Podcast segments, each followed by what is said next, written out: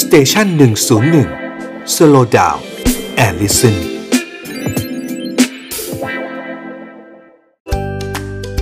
young and strong กับหมอต้น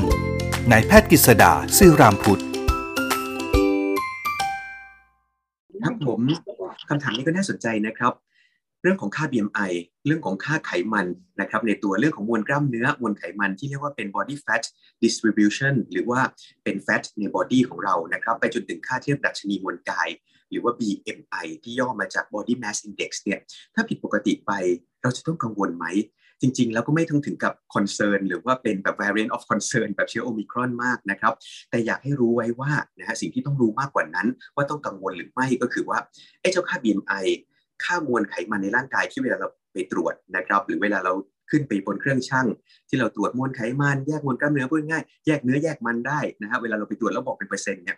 เราต้องรู้นะครับว่าจริง ๆ แล้วบางทีมันไม่ได้บอกได้ตรงทั้งหมด หรือบอกได้แล้วเราต้องเอาไปปฏิบัติทั้งหมด ยกตัวอย่างนะครับ BMI เนี่ยมีการศึกษาเลยว่ามันไม่ได้แบบ represent ว่าหรือว่ามันไม่ได้แสดงถึงว่า ถ้า BMI สูงเราจะต้องอ้วนแบบอ้วนพังเสมอไป ผมเรียกเป็นภาษาง่ายๆ ก็แล้วกันนั่นนะครับ นั่นก็คือ obesity แล้วก็มีแฟตเยอะๆ หรือไขมันเยอะๆ เสมอไป เพราะ BMI เนี่ยครับมันคำนวณแบบหยาบๆนะครับ มันคำนวณแบบหยาบๆจริงๆนะครับด้วยเรื่องของน้ำหนักกับส่วนสูง เพราะฉะนั้นเนี่ยพูดง่ายๆว่าในคนที่ BMI สูง นะครับก็ไม่ได้หมายถึงว่าเขาจะต้องอ้วนนะฮะอาจจะเป็นมวลกล้ามเนื้อก็ได้เพราะมันไม่ได้แยกไขมันออกมาเลยครับอายุตัวอย่างครับคนที่ BMI สูง แต่เขาไม่ใช่คนที่ไขมันเยอะ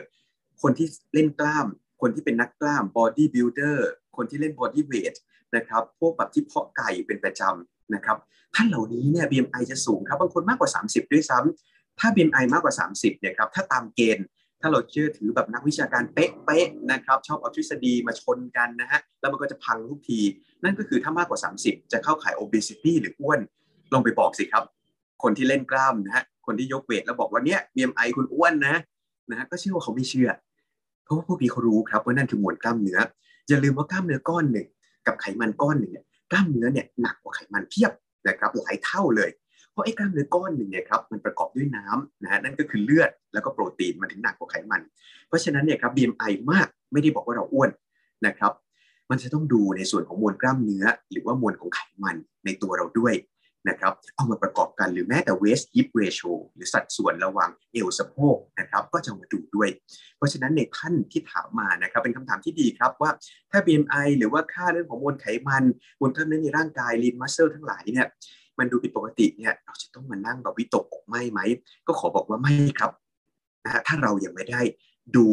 อย่างละเอียดในปัจจัยอื่น ๆ หรือว่าในอินเด็กซ์หรือดัชนีอื่น ๆ ด้วยครับ